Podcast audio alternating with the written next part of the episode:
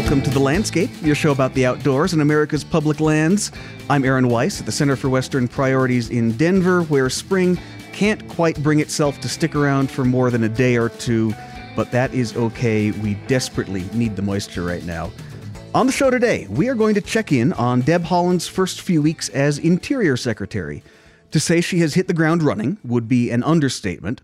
The secretary went to Utah earlier this month, making good on a promise to the state's congressional delegation to visit Bears Ears and Grand Staircase Escalante National Monuments before making a recommendation to President Biden about whether to restore or expand the monument boundaries that President Trump attempted to shrink.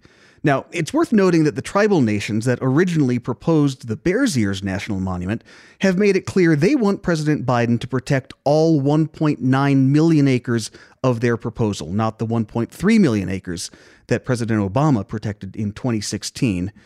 And after that Utah visit, Secretary Haaland signed two major secretarial orders that really set the stage for what we what we're going to see from the Interior Department under her leadership. And so, joining me to help break down everything in those orders and talk about national monuments and a whole lot more, we have Sharon Buccino. Sharon is the Senior Director of the Land Division at the Natural Resources Defense Council. She's an attorney who works on environmental reviews, public participation, the Freedom of Information Act. She also teaches public lands law. Sharon, welcome to the podcast. It's great to be here. Thank you. So let's tackle these secretarial orders in order. The first one's about reversing the legacy of former Interior Secretary Bernhardt and the Trump administration. That second order creates a new climate task force. So, reversing all of these Trump orders, uh, what is covered there and what's the practical effect of it? Sure. Well, it's um, very significant. I think um, I would characterize it in general as saying, you know, in that secretarial order, um, Interior has really assumed its critical role in addressing catastrophic climate change. And so there was a there were a series um, of actions, secretarial orders that had been issued during the Trump administration um, that in her order, Secretary Haaland reverses. Uh, several of them dealt with fossil fuel extraction, and um, another key component uh, was how we are uh, processing decisions that affect our public lands and the role of environmental review and public participation in those decisions. And then, what will be the the practical effect of this order? How, how long will it be? Before we see results coming from the way all of the various Interior Department bureaus do business? Yeah, well, there will be a few things that will, will happen immediately. And um, one example of that um, is that as a result of Secretary Haaland's orders, um, hopefully we will see much more meaningful consultation with tribal nations uh, occur. Um, it's interesting to, in this, this um, the controversy is still going on around um, the Dakota Access Pipeline. Mm-hmm. And at the end of the Obama administration, uh, we really saw uh, the federal government seeking and taking action to uh, engage uh, in in a true um, collaborative, nation to nation manner with the tribes. Um, at the end of the Obama administration, you actually have um, a pretty significant action by the solicitor at the Interior Department um, to to put a hold on that pipeline from going forward. Of course, um, that that wasn't the result that happened with when when uh, President Trump was elected and came in, um, but there was a process that was initiated to to define and develop what what consultation, nation to nation consultation met, and I think we'll see um, this administration and Secretary Haaland picking up um, on uh, some of those ideas and where that left off. I'd like to also um, mention uh, coal, um, and um, one of the orders um, that was revoked by Secretary Haaland was Trump's action revoking the moratorium that had been put in place. Um, there has been some discussion about well, does that mean that a moratorium is back in place?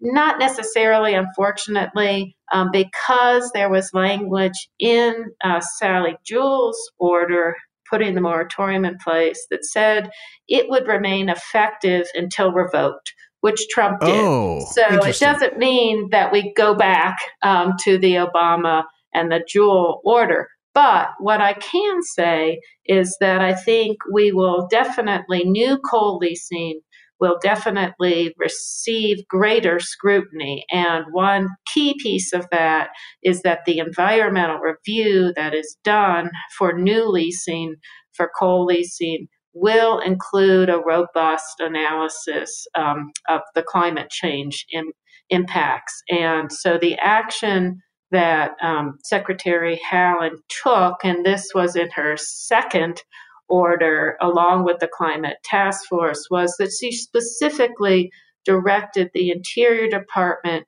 to follow its own rules related to NEPA review, which clearly do uh, require considering indirect and cumulative impacts um, when assessing uh, decisions that is proposing to make, uh, like leasing coal.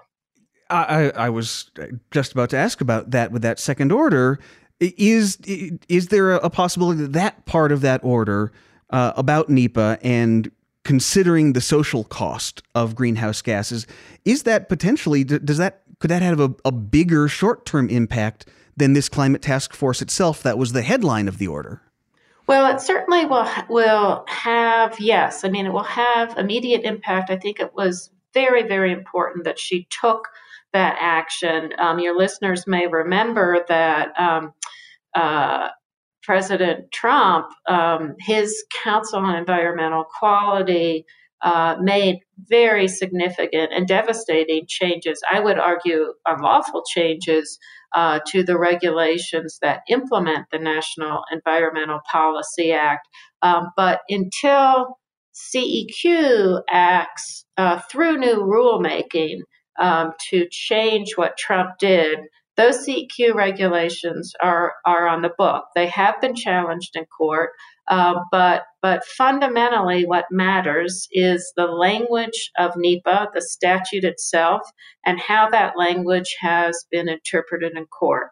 And it's very clear that looking at cumulative impacts um, is required in NEPA. It basically goes to the point, but the statute talks about the obligation to future generations and the need to look at long term as well as short term impacts. And you can't do that without looking at cumulative impacts. So I think the Secretary's direction uh, to do that as part of NEPA analysis. Also, look, the tools, the agencies have robust tools to do this analysis now. Social cost of carbon is an important piece of that. Um, and that's what we need to be doing to ensure that our decisions about our federal fossil fuels, in fact, are helping solve uh, and prevent catastrophic climate change rather than fueling it. It sounds like you're saying that while I'm sure everyone has legislative fixes they would love when it comes to climate change or NEPA or FLPMA or take your pick of the alphabet soup, there is already a strong legal toolkit there for addressing these things, even if Congress doesn't step in and, and start taking major action on climate change uh, from, at the legislative level. I think that's absolute, absolutely right. Yes. So I, I, just want to touch on the climate task force before we move on. How big a deal is that, both to Interior and the fact that these are happening across other agencies? Right. Well, I think what um, is significant is that what a new administration chooses to create these interagency task force around, what it chooses, um, how it chooses to prioritize staffing and issues within the White House right off the bat is a clear indication of the administration, the Biden administration's agenda. And it is an agenda that is about uh, tackling uh, catastrophic climate change in a meaningful way and significantly uh, uh, recognizing the critical role that land management uh, plays in those climate solutions. So this task force uh, is a big deal. It um, it collects. It's um, going to be led by the the deputy secretary um, with the assistant secretaries or the, the people who are acting in those roles right now. And um, it is going to ensure that Interior plays a meaningful role and contributes what is needed to um, uh, what the White House is trying to do across all agencies and ensure that it's not just about EPA, that all agents need to be part of uh, delivering uh, the solutions on climate. In the near term, what else are you hoping to see from the Interior Department in the next, let's say, you know, six to 12 months? What, what do you hope they accomplish coming out of the starting blocks? Yeah, well, um, a few things. And one does um, center around uh, fossil fuels. And I think the forum that they held a few weeks ago now was uh, a fantastic start um, not only in terms of some of the specific ideas that were presented in testimony at that forum. They have now um, collected. They they kept the the record of the forum open. Um, I think it was through April fifteenth, and there were some excellent uh, written submissions mm, nice. uh, that were made. Um, and and I would I would put the actions um, in two buckets. Um, one is uh, this um, pause on and, and a halt to new oil and gas leasing, both onshore and offshore, uh, is absolutely critical. It is um, legally justified, in my view. Um, and um, uh, we saw, actually, we saw evidence of it being put in place just today. I think there was yep. an announcement of uh, not moving forward with the uh, lease sale that would uh, normally happen in the second uh, quarter of the year. Um, but the second piece of it um, relates to the drilling permits that are um, being um, reviewed mm-hmm. and and approved. And there's a critical role there as well um, because the um, it, you know it's important that that there are uh, drilling permits that are that are processed. We know that we're not going to turn oil and gas off uh, overnight. Um, one reason why the leasing moratorium makes sense is because there are plenty of permits that can still be. years and years and years right. worth, as we've covered exactly. here. Yep. Um, but how the administration handles that, the Interior Department handles that, is really important. And and there, I would argue, and several others have as well, um, that they need to be looking at the conditions that they can impose, at conditions of approval on those permits. And they need to use those conditions to mitigate not only environmental impacts like impacts to air um, or water, but also um, to mitigate um, uh, greenhouse gas emission impacts. Um, and they and and they can can do that um, really with this uh, frame of thinking about moving us to a net zero carbon goal, and they can use uh, conditions on these drilling permits um, as a way of doing that. You know, part of it is addressing uh, the methane, mm-hmm. um, and um, there even even after decisions to lease and decisions to drill have been made, it is critically important both to to health and the communities in which this drilling is happening, but also um, to climate change that we do that drilling in a way that really mitigates um, the potential harm that can flow from it. So methane obviously obviously is the low hanging fruit there, making sure it's being captured and not flared or, or released off. What other sorts of conditions could we see ending up in play? Are, are these things like carbon offsets, or what what tools does BLM have at their disposal there? Yeah, I think some certainly some um, creative and and outside of the box thinking needs to happen. This isn't something that's um, happened in the BLM space before. But yes, I mean, it is thinking about some carbon offsets. You could even start to think about, and, and they did do this in the context, Interior did this in the context of um, the solar, the programmatic environmental impact uh, assessment uh, statement that was done, they they were really moving forward with this idea of looking across a landscape. And if and you do need to allow development in certain places, but in allowing that development, think about um, where um, you can do restoration. I mean, it could be mm. restoration of the rangeland. Um, it could be um, uh, restoration in forests or wetlands so that you are, in fact, and you're in fact, as a part of the privilege of drilling on the public lands, you are having those companies um, offset um, and, and pay for. Um, uh, carbon sequestration mm-hmm. um, in other places on the public lands, and that is is kind of the the vision or the path of how you get to this near net zero. So there, there there's some room for creativity from both industry and and agencies come, going forward. Exactly, absolutely. And the conversations have to happen um, among these different interests, and that's the other thing that that I um, really saw both in um, Secretary uh, Haaland's executive orders and the way they structured um, this um, oil and gas forum. First of all, I thought the the diversity of views that were presented um, was was wide and rich and important. Um, and then also, it's pretty clear um, that they are interested. Um, and she did, you know, she demonstrated this by going to Utah and meeting with various interest groups. We have to find, there is a middle ground. Um, we mm. have to find it.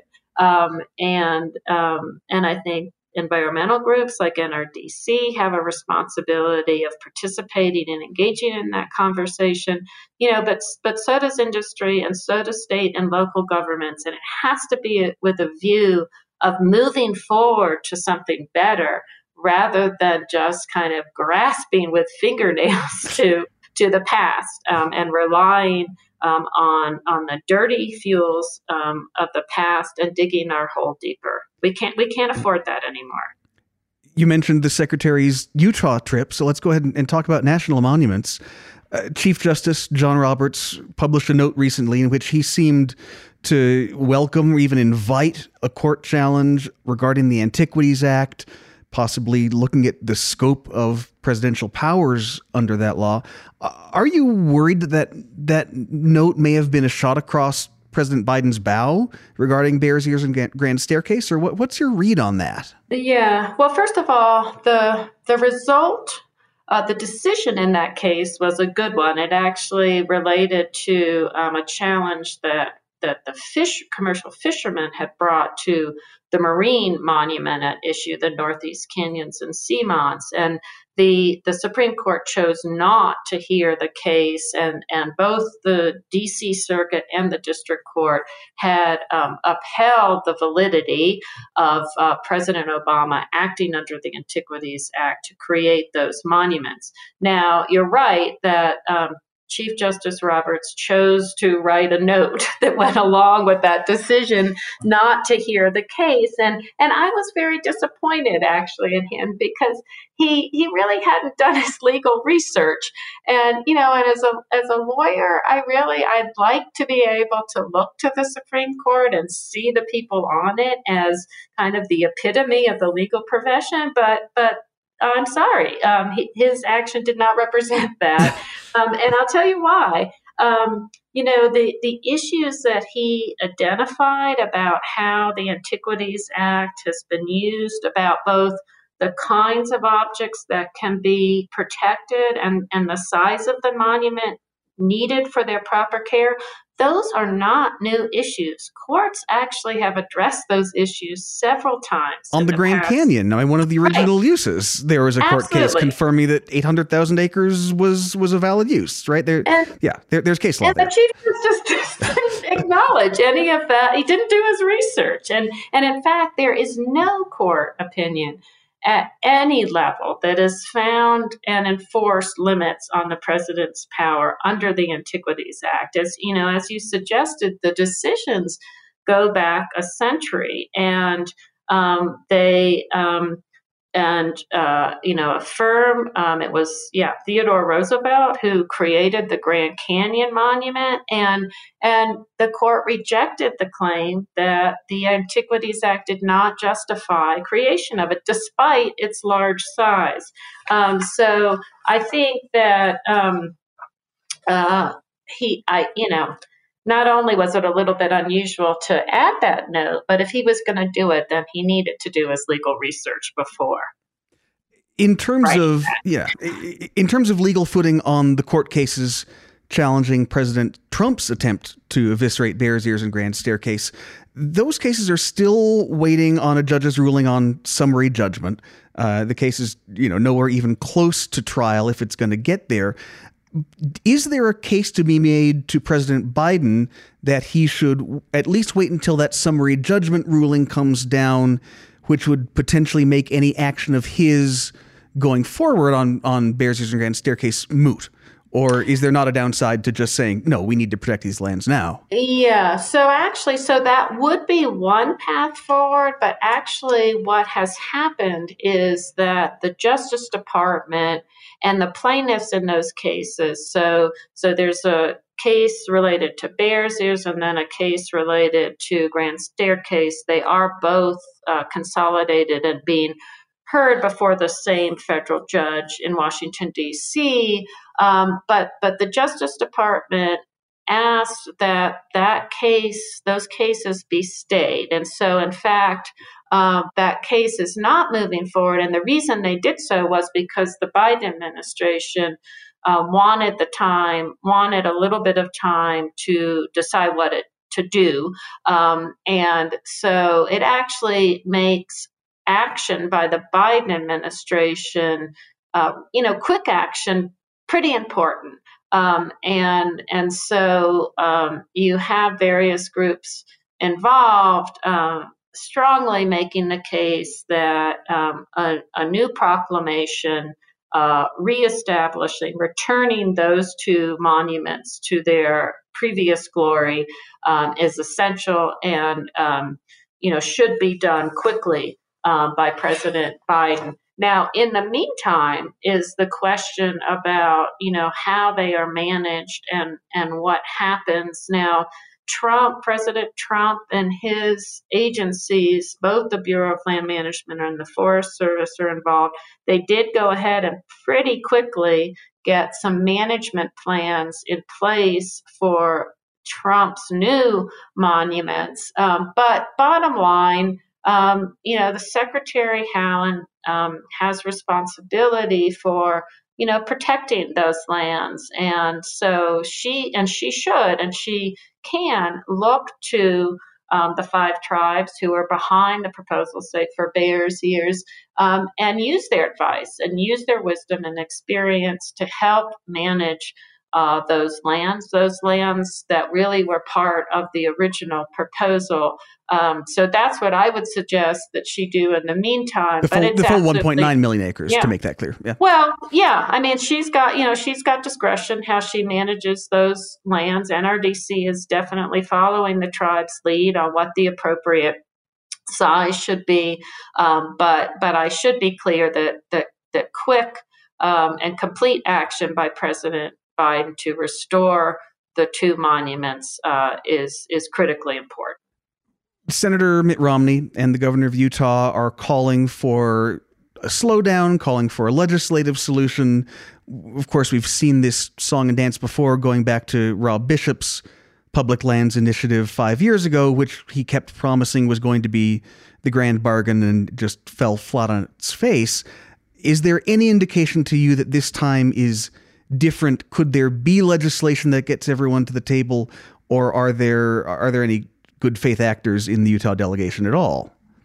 Well, I lived through that um, those efforts, which I, it first started, um, I think, in a sincere way to come together um, around some kind of solution. And actually, in you know, I think it was 2019, the summer of 2019, there was, it now is called um, the Dingell Conservation Act, but yep. there was legislation passed by Congress um, in overwhelming numbers that included um, a pretty large package of wilderness in Utah. It was not land related to um, Bears Ears.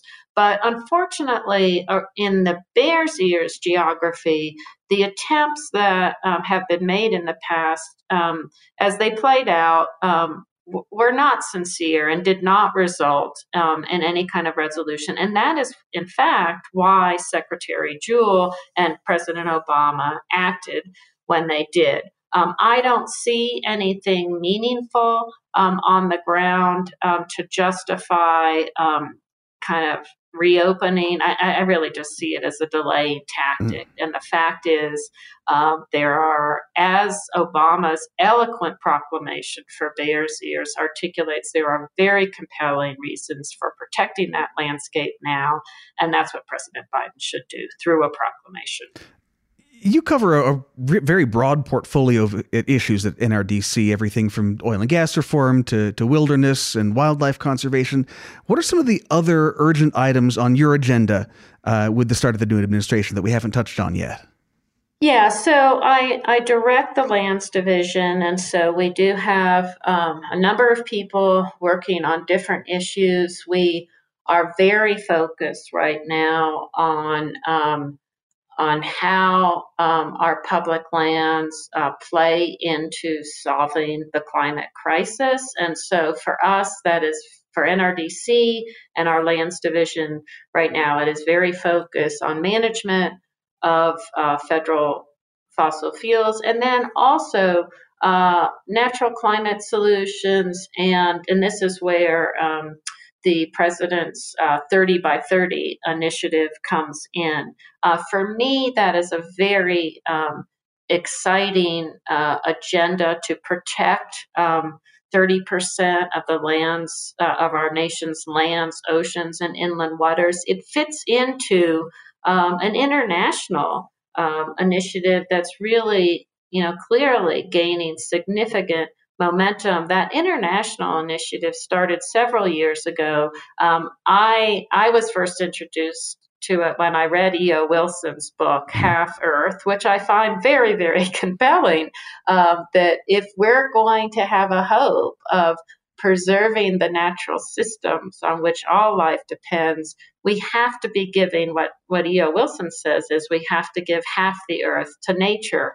Now, that's not like half the earth becomes wilderness areas. um, and some people have criticized it for just as, as an agenda, as something, you know, uh, the hidden agenda of locking everything up. Yeah, right. The, the not, land grab nonsense that we've yeah. seen. Yeah.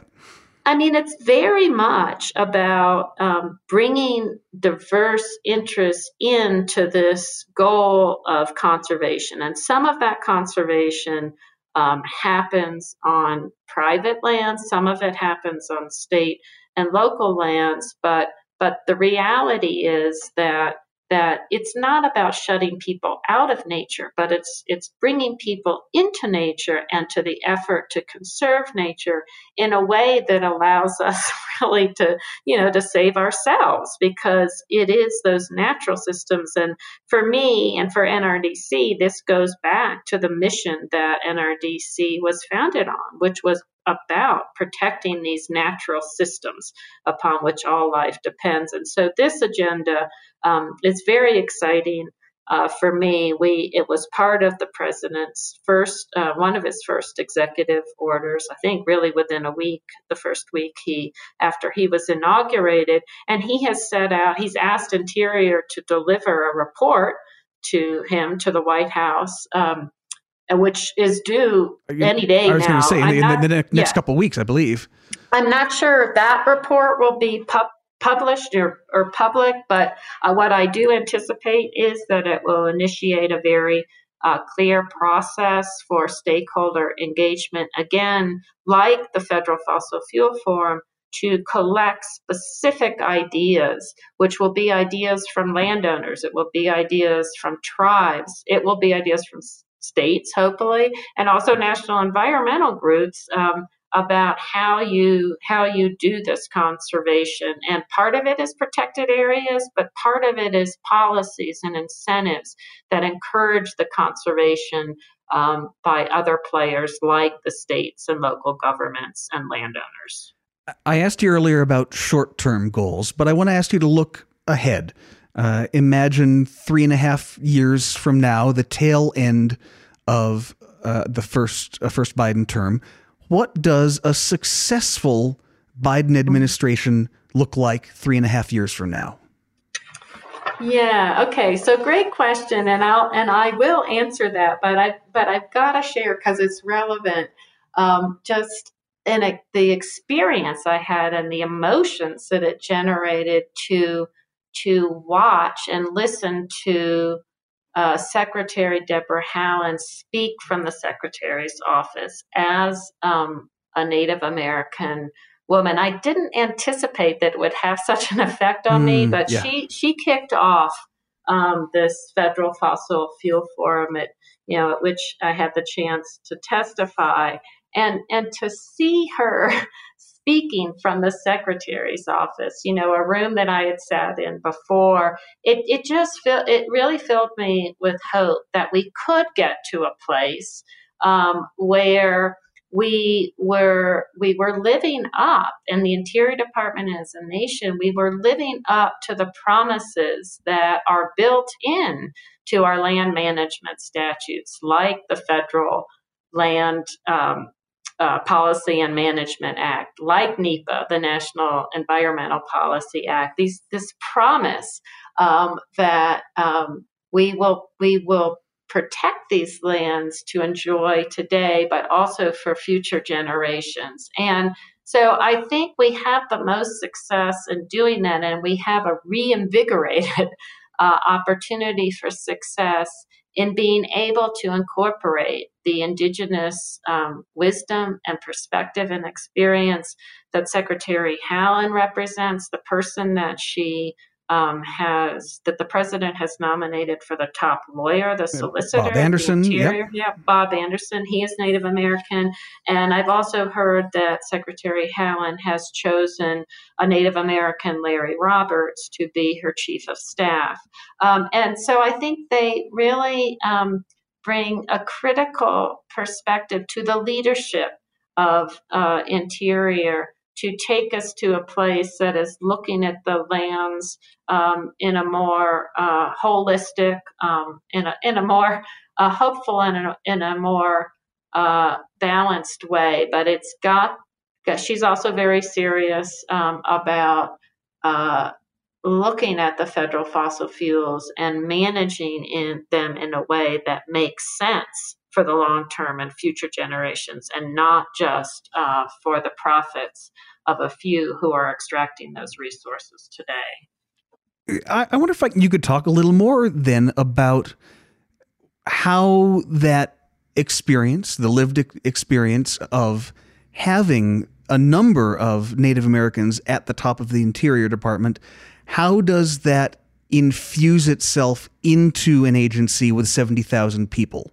And maybe mm-hmm. that gets mm-hmm. back to my what does it look like three and a half years from now question of you know what what what does success look like given given this uh, this leadership we have never yeah. seen uh, at Interior uh, with with a number of of Indigenous Americans uh, running the show finally. Yeah, well, I I cannot um, speak uh, for for the tribes um, or the um, Indigenous uh, voices. But what I can say, as somebody who has been engaged um, in the public land management issues really well for almost 30 years now, um, that I look, we, we haven't what we've used to date has not given us the solutions mm-hmm. um, that we need. And so and it's hard. I mean, the task before her is hard. It's not like um, she's going to be able to, you know, turn this Titanic, this a large um, agency on a dime.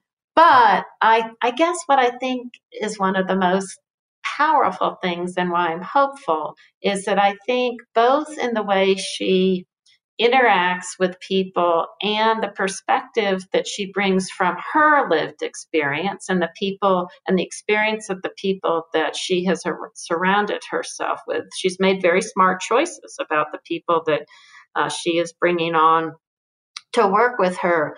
That I think that that her leadership um, uh, excites people and will bring people on. And I think hopefully because she listens to other perspectives and she incorporates it into her thinking, um, I'm I'm hopeful that that will help accomplish the change that's needed. It will help build back up an agency that really has been devastated from the inside out, um, just in terms of personnel um, and resources. Um, but that will bring people together and bring people together outside of the agency um, toward.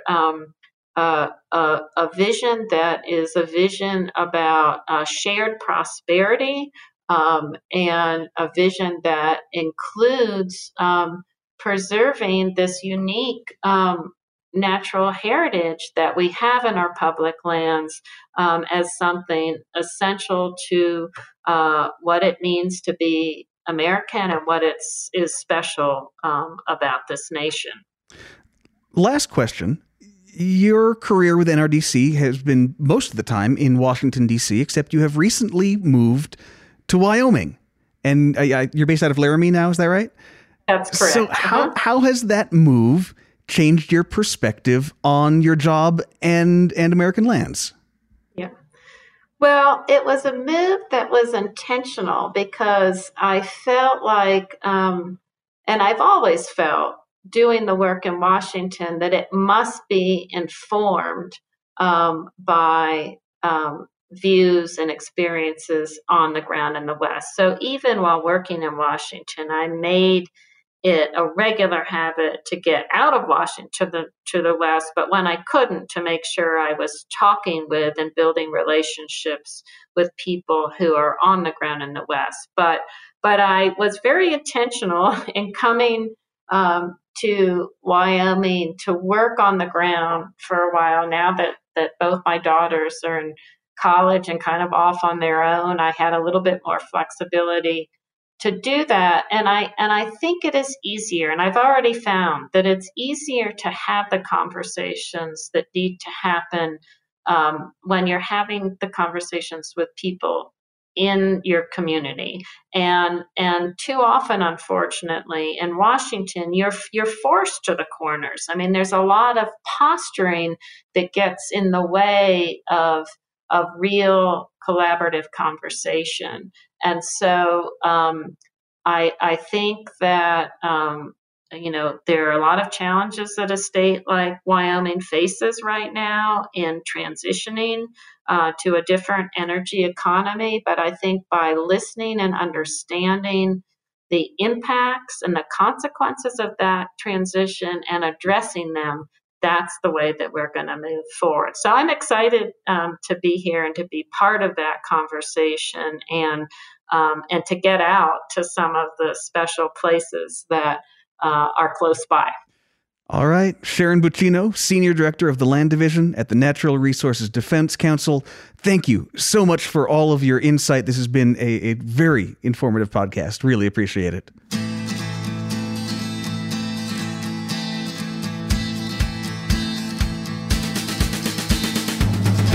That will do it for this episode of The Landscape. I want to end this on a personal note. Uh, some of you know I have been out sick this month recovering from COVID. I somehow got it 72 hours before I was supposed to get my first shot, and this month has been a heck of a journey with some, some quality time in the hospital. So I just want to say thank you to everyone who reached out with your kind words, thoughts, and prayers, uh, especially while I was in the hospital a couple weeks ago. It does mean so much to me. Uh, it looks like one of those cases that uh, I'm going to have a bit of a long haul getting my lungs all the way back, but otherwise, I am doing very well right now. So, thank you all. Know how much I appreciate all of you, and please, above all else, get vaccinated as soon as you can. We will be back in a couple of weeks with a new episode. Please keep that feedback coming. Podcast at westernpriorities.org or I am A Weiss on Twitter. Again, I'm Aaron Weiss. Huge thanks to the whole team at the Center for Western Priorities for picking up the slack during my absence. And thanks again to Sharon Buccino for joining me today. It is great to be back.